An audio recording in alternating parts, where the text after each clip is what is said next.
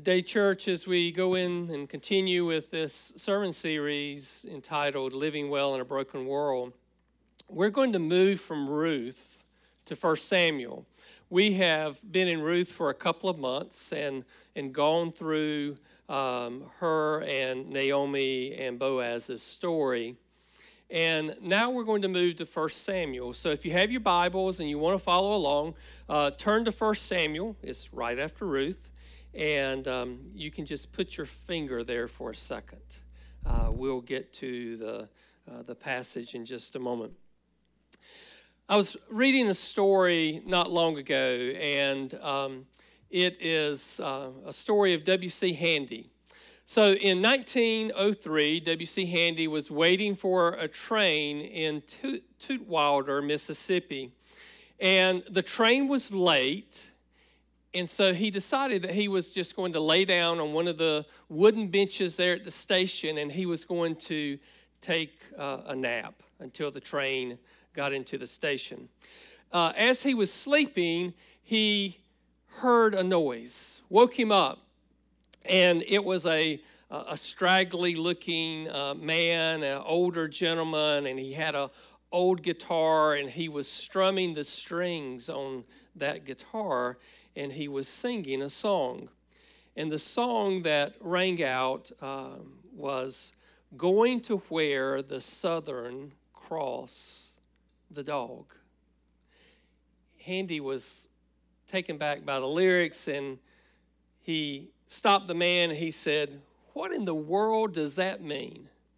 And the man said, Well, it is where the tracks of Yazoo and Mississippi Railroad, which is what the local people call the Yellow Dog.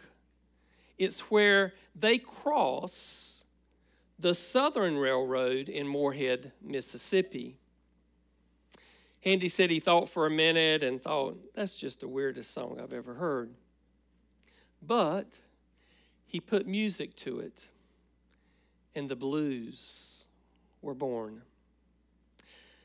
W.C. Handy has been called the father of the blues, and although he says I didn't invent them, I just presented them to the world. The blues have become a, a musical style. In fact, it became a foundational piece in the 20th century for music, including rock and roll, country, jazz, and even hip hop all have their foundational pieces in the blues. In 1909, Handy moved to uh, Memphis, Tennessee, took his band there, and he settled in on Beale Street. Some of you have been there. I've been there many times. There's a park there, W.C. Handy Park, that is well known. And it is in Memphis that Handy wrote his two most famous pieces Memphis Blues and St. Louis Blues. The, the blues, as a musical style, help to tell a story of life it, it would tell a story of the hardships and the trials that people were going through. Blues help exp- express honest feelings of experiences, of struggles and difficulties. In fact, the blues stories of trials and hardships and despair and abuse and heartache we also see carry over in much of the today's country music, even in some of the contemporary music of today. And while many lose themselves in music, and music is a, is a place that many of us sometimes can go and just get away from things and, and cope with life. While music is a great way sometimes to get away, it is not the answers. It does not give the answer to the trials of life. We live into this broken world with heartache, trials, temptations, all that Satan would throw at us. And over and over again throughout Scripture, God tells us how to deal with the trials of this life. And so, our text today, we're going to look at a person that did not have blues music in the 11th century BC, but tried to escape. She was surrounded by people, but she was alone. Over the next four weeks, we're going to look at Hannah's story. We're going to look at how she dealt with life and as life would press in on her. And today, the first installment of these four sermons that will finish this sermon series, Living in a Broken World, we're going to look at the first eight verses of 1 Samuel this morning. So if you're there, um, you can read with, or you know, as I'm reading, read along um, silently, but it's also going to be on the screen uh, as you can read along there. Now there was a certain man from Ramathaim Zophim, from the hill country of Ephraim, and his name was Elkanah, and his son, the son of Jeroham, and the son of Elu, and the son of Tohu, and the son of Zuph, an Edomite. And he had two wives. The name of one was Hannah, and the name of the other Peninnah. And Peninnah had children, but Hannah had no children. Now, this man would go up from, this, from his city yearly to worship and to sacrifice to the Lord of hosts in Shiloh. And the two sons of Eli, Hophni and uh, Phinehas, were priests to the Lord there. When the day, when the day came from Elkanah to sacrifice, he would give portions to Peninnah, his wife, and all of her sons and her daughters. But to Hannah, he would give a double portion, for he loved Hannah. But the Lord had closed her womb. Her rival, however, would provoke her bitterly to irritate her because the Lord had closed her womb. It happened year after year as often as they as she went up to the house of the Lord. She would provoke her. So she wept and she would not eat. Then Elkanah, her husband, said to her, Hannah, why do you weep? Why do you not eat? And why is your heart sad? Am I not, am I not better to you than ten sons? This is the word of the Lord for the people of God. Thanks be to God. Let's pray. Father, may the words of my mouth and the meditation of all of our hearts be acceptable and pleasing in your sight, for you are our strength and our Redeemer. I pray, Father, that you would illuminate our hearts and minds this morning for what you would hold for us through this, your holy word. We pray this in your name. Amen. If you remember at the beginning of Ruth, as we began to look at that particular text, it said that this was the time of the judges. And we know by Scripture that the people at that time, the Scripture tells us, did what was right in their own eyes, not what was right in the eyes of God. And so, in other words, you could say the people of that time during the judges lived exactly very familiar with what we do today. Today, we find many, even ourselves at times, in a state of selfishness, all about me, pleasure. We seek happiness in so many different places. And so, they were living in a broken world at the same time as we look at our world in which we live that is certainly broken. And, and so we move from, from Ruth into 1 Samuel, and yes, the, the judges are still in place, but they are, their reign is going to come to an end, uh, and, and, not long uh, from that, because Israel um, the Israelites began to seek and say, You know, God, all of these other nations have kings, and I think it would be great, we think it would be great if we had a king. And so in 1045 BC, Saul became the first king of Israel. As we look at 1 Samuel, and 1 Samuel and 2 Samuel have three prominent figures in them. Samuel being one, of course, the second is Saul, and the third is David. And you would say, So you're going to preach on those three men, and I'm actually not. We're going to take a look at Hannah and her story and her life and her relationship with God in the world that she is living in that is surrounding her. And so, First Samuel opens this chapter by saying there's a certain man from Ramatha Zophim. And it's the only place that this particular city is mentioned in Scripture, nowhere else. And there's many have said that, oh, uh, it's another name from Ramah, which is a little bit above Jerusalem, but that's not the case. Most scholars believe that this is a city where Elkanah lived, his family lived, but it is not synonymous with Ramah. And so the text tells us that Elkanah had two wives. The first, Hannah, his second wife was Peninnah. And we know, we've studied, we've talked about before, uh, we've read scripture knowing that at this time in culture it was not uncommon to have multiple wives. Uh, there certainly were some reasons that they believed that was um, good and possible and proper, and most of it had to do around children. And so these two wives of Elkanah, Hannah had no children.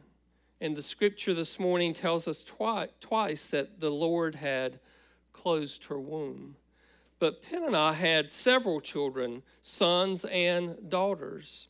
And at this time, with multiple wives, men would look at, at children and um, it was considered a status piece. It was considered that you had wealth. It was a, a sign of continuation of your line of family carried out beyond yourself.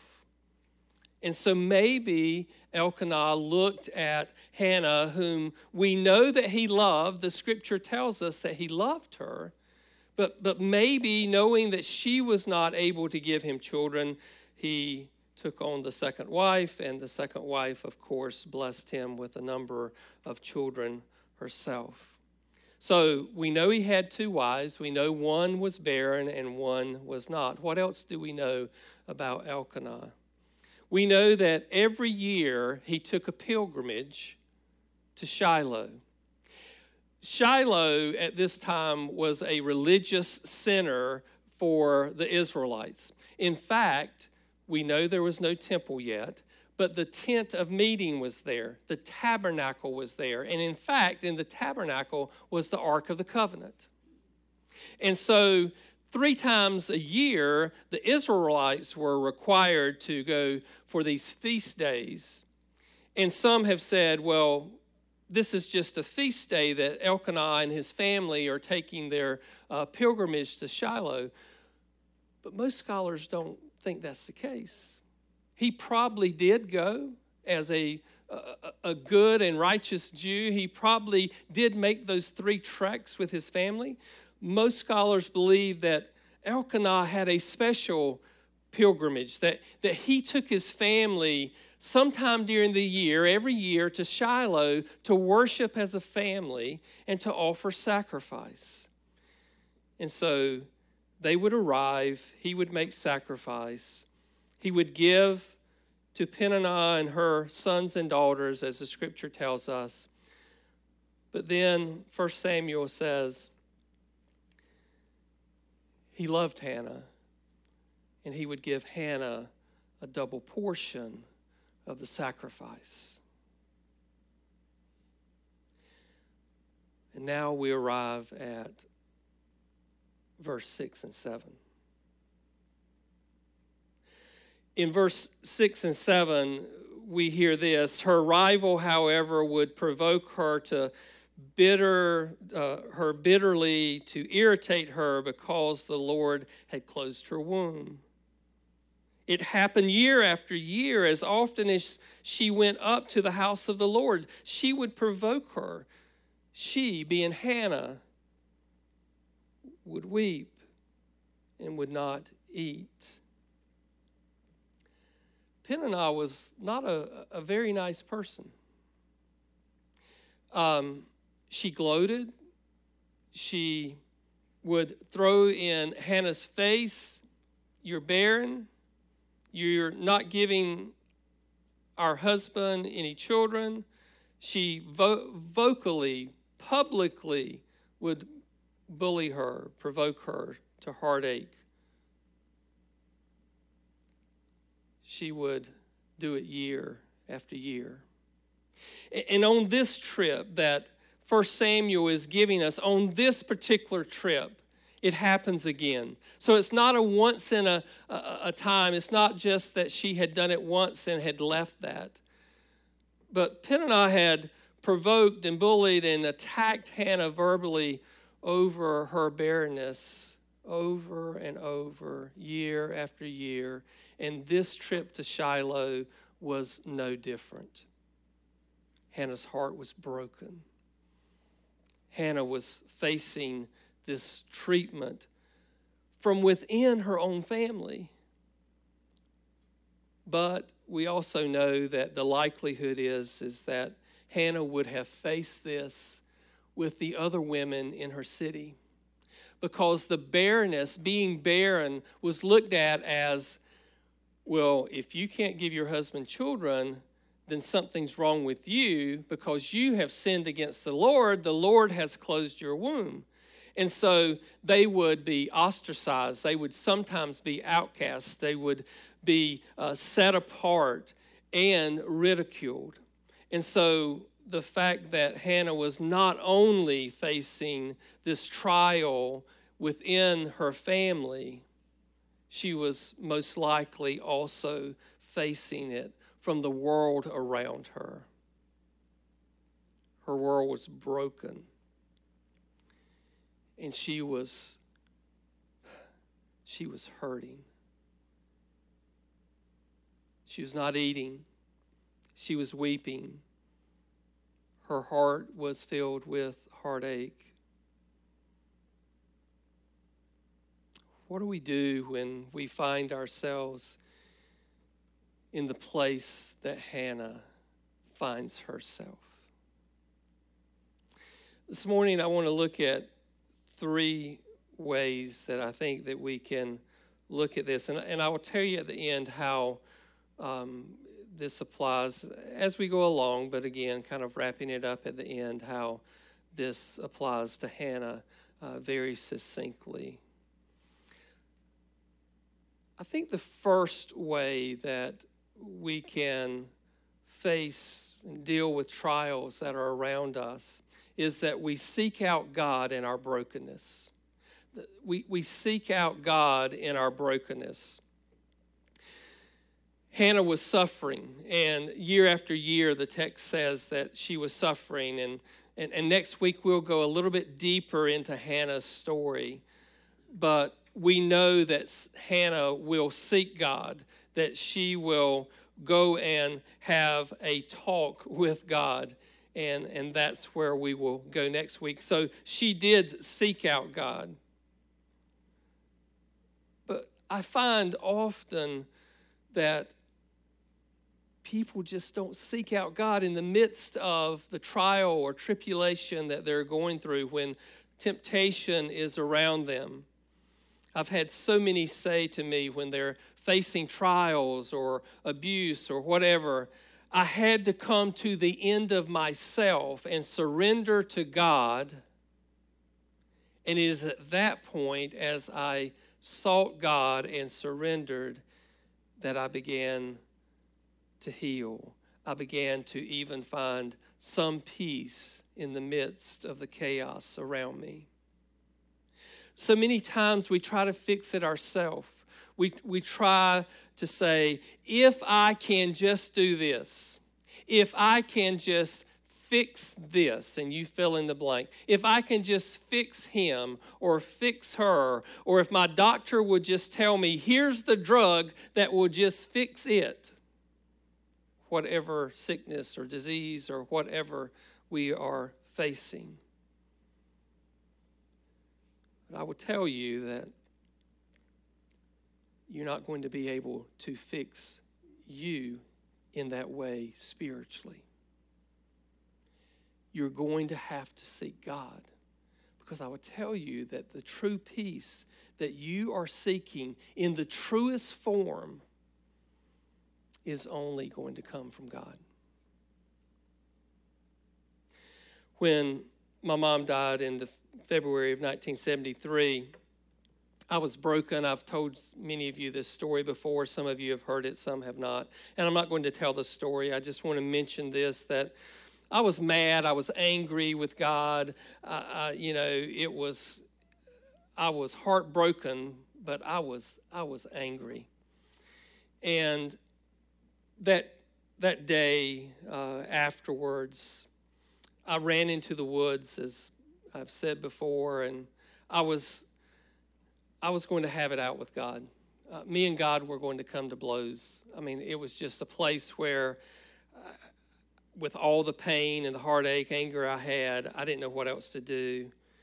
And so I lashed out at God.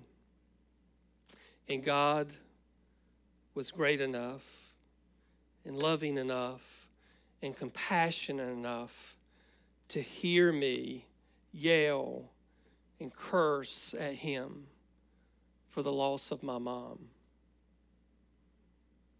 And he took it. I fell that day at the foot of a tree in the snow that was on the ground. And I came to the end of myself and had to give all of that heartache and anger to God. And, and my surrender that day, I believed, propelled me over the next couple of months to the point where that I gave my life to him. I surrendered my life to him finally a few months later. When trials hit, if we can run to God, if we can seek God, God has told us over and over again that He will be there that His Spirit will comfort us, that He will lift us up. When we lean into Him, when heartache comes, when abuse comes, when trials of life come, when we listen to Him, to what is right and righteous and good, not what the world around us is telling us, especially the prince of this world then we began to find a peace, as I said, in the passing of the peace that passes all understanding. There are some scriptures that I think God has given us that helps us hear what he will do. Psalm 95, verse 6 and, and 7 reads this way Come, let us worship and bow down. Let us kneel before the Lord our Maker. Listen to what verse 7 says. For he is our God, and we are his people and of his pasture, and the sheep of his hand. Today, if you would hear his voice, he is our shepherd. He is the one who guides us, He is the one who is there for us. Matthew, in the Sermon on the Mount, in the sixth chapter, the 33rd verse, but seek first the kingdom of God and all of his righteousness. And then Matthew says, and all these things will be added unto you. And then Psalm 34, which is such a great verse in the midst of trials. If there's one of these three verses that you would write down or jot down in your Bible or in your on your bulletin, write down Psalm 34 18. The Lord is near to the brokenhearted, and he saves those who are crushed in spirit. He comes alongside of us as we seek Him out. When trials of life come upon us, and it seems to be that there is no avail, there is no outlet, there is nothing that is going to take care of that, run to God. Seek Him out first. Listen to the Holy Spirit that He has given you. He will never lead you or me astray. Cry out to Him in your need. Scripture tells us that over and over. And I will tell you, and you know this, but just for a reminder, when we cry out to the Lord and we experience a peace, when we experience that understanding from God of where we're at and begin to move forward, it doesn't mean that the world around us will not continue to press in on us. It doesn't mean that everything is going to be perfect. It doesn't mean that there's not going to be still sickness or heartache or temptation. That's coming, and I'm looking forward to the time when there is none of that. But until that day, we seek God. We seek God. First and foremost, we seek God, but secondly, I think there's something important to see from this text as we will see as we move along, and, and, and that is seek out a friend that you trust. In other words, talk to someone. Let someone come along beside of you and walk with you in the trials of life. Whatever it is that you are facing, do not do it alone. Seek out that sounding board. Unfortunately, Hannah's husband, nor his other wife, did that. They both forsake her, they forsake her. You say, well, wait a minute. Elkanah, the scripture says he loved her. He did. He loved her. But he turned a blind eye to Peninnah and what she was doing to Hannah. He did nothing about it. What Hannah wanted to hear him say is not, Am I better to you than ten sons? What she wanted to hear him say is, Peninnah is wrong in how she's treating you, and I'm going to put a stop to it. And that's not what we hear. And so he was complacent in all that Hannah was facing. When the trials of life come, we need to seek out someone that will come along beside us because those trials are coming. Joy's uh, ministry, called to Peace Ministry, uh, she has shared with us in, in many different settings about statistics, you know, where one in uh, of, of, three women will face abu- abuse, whether physical or mental abuse. And of course, a lot of people don't think mental abuse is abuse, but it is.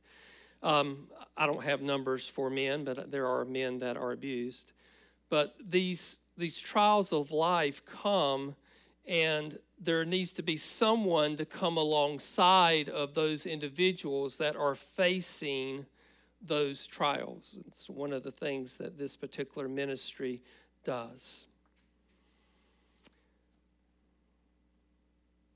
We are better than ignoring. We are better than just turning a blind eye. We are to seek God first but seeking out someone that we trust, someone that will come alongside of us, regardless of the trial, is important. So I'll go back to example of, of myself when my mom died. I sought out my pastor, and my pastor did come over to the house that day. And we were standing out in the front yard. He knew the state of mind that I was in and what I was facing. And um, he is the one that actually looked at me and he said, Marty, just have it out with God. He, he's a big God. He can take anything you throw at him. Just, just have it out with him. And, and when he left is when I actually ran into the woods. But the point I want to make is this Pastor Gentry checked on me the next day and he walked alongside of me in the days to follow. Um, Pastor Gentry was there in those months as I was moving from uh, a mom and a dad and a sister to, uh, and my sister was married and away from home at that time, um, not living in the home. Uh, so it, it came down to me and my dad, and uh, Pastor Gentry uh, walked with me to the point, as I said, April 24th of 1973, um, just a little over two months after my mom died, uh, I surrendered my life to him. And you may say, well, wait a minute. Didn't you just say you ran into the woods and you lashed out at God and weren't you a Christian? I actually was not. I was I grew up in the church from the time I was born. I was in the church every Sunday. My dad was there every Sunday. My mom was there when she could, but she worked many Sundays. And I went to Bible school. I went to Sunday school class. I was a part of the church. I was not a Christian. But I knew God as far as there is a God, and it is God that I lashed out at. But it was not until I surrendered my life to Him that I became a Christian. It was not until I said, I want to make you Lord over my life and confess my sins before Him that I became a Christian. And it is there in that moment, I will tell you that the peace of Christ that passes all understanding entered my life in a special way. And He has never, ever in all the trials of life abandoned me. We are created to be in relationship with one another.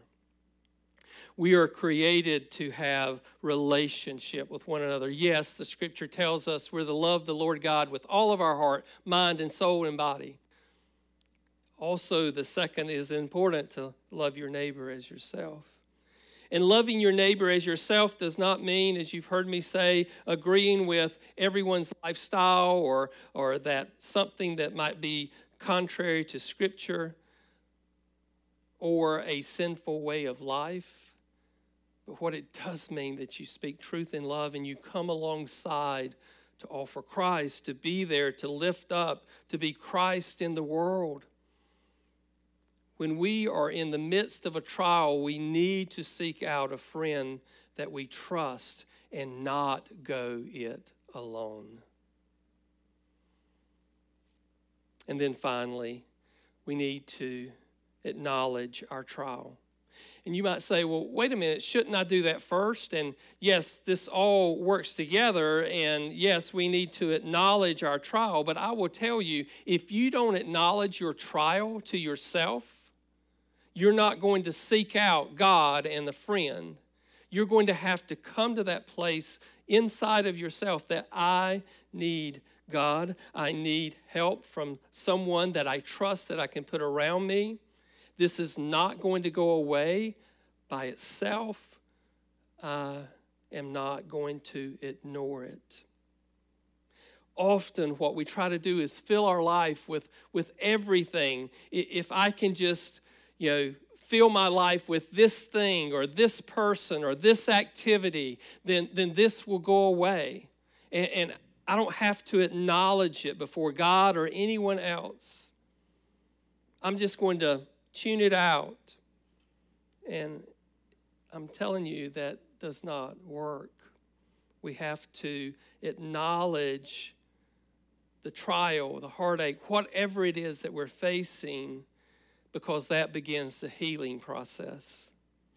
Much of what I said a few weeks ago with Naomi and with Ruth, and as Naomi began to acknowledge where she was at in her life. The healing began. But we need to acknowledge before God, we need to acknowledge to ourselves before God all that is going on in our life so that we can lean into Him, so that we can seek that trusted friend. I have had friends in the past, I've had members of churches that I have pastored these 32 years that have told me that, you know, um, someone told me if, if I just had enough faith, my trials and all of this would go away. If I just had enough faith, the cancer would go away. If I just had enough faith, uh, the hateful spouse would stop. If I just had enough faith. I had a person tell me once that if I trusted God enough and had enough faith, that God would make me rich and provide everything that I needed because God wanted me to have all of the worldly pleasures that I could endure if I just had enough faith. And I looked at that person and said, Really? What about Romans 12 2? And do not be conformed to this world, but be transformed by the renewing of your mind, so that you may prove what the will of God is, that which is good and acceptable and perfect. Or maybe we could use this verse in 1 Corinthians 3, verse 19. For the wisdom of this world is foolishness before who? God. Foolishness before God. Or we could read John 16, verse 33.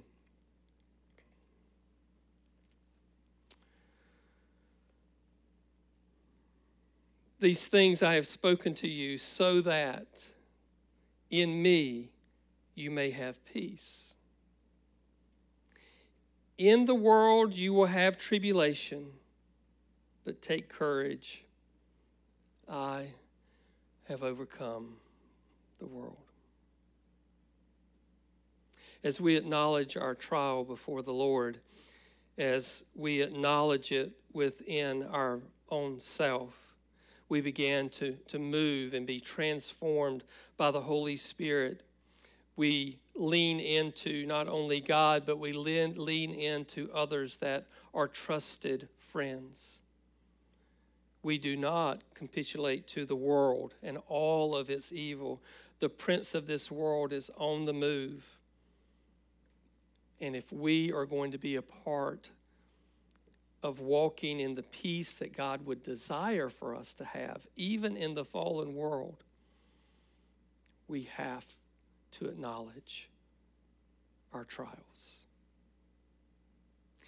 And then we can, to the mountaintops, shout the verse that's at the end of Romans 8. In all these things, we are overwhelmingly conqueror through him who loved us we can conquer because of Him. You and I live in this broken world, and they are coming. If you aren't facing some temptation or some trial or some heartache or something in your life right now, just wait a little bit because unless you're going to be taken out and I'm ready to go, or he, I'm ready for him to come back. But until then, we are going to face the trials of this life. And we should seek God. We should seek a trusted friend. Uh, we should acknowledge our trials. Music is great. W.C. Handy, you can go on YouTube and look at all of his music if you want to. And I will tell you, for a moment, you can get away but it's only for a moment. because it is truly Jesus. It is Jesus that is still better than anything in this world that we would ever pursue. Thanks be to God. Next week, we will actually see Hannah do all three of these things. Let's pray. Father God, thank you for the opportunity to gather and open your word. And Father, we just thank you that Scripture continues to remind us of who you are and what you have done for us through Jesus for salvation, that we too will rise one day and conquer death and be with you. But Father, you, you have also given us your Holy Spirit to dwell in us, to be with us, to convict us of sin, to uh, comfort us in our times of sorrow. Father, to lift us up in the trials, to give us wisdom when we need it. Father, thank you for the indwelling Holy Spirit that is in us. And Father, we pray that as we walk this life, this journey with you, Father, may we lean into you, hold on to you in all things and all ways, knowing that you are with us. God with us. Thank you, Father. We pray this in your holy name. Amen.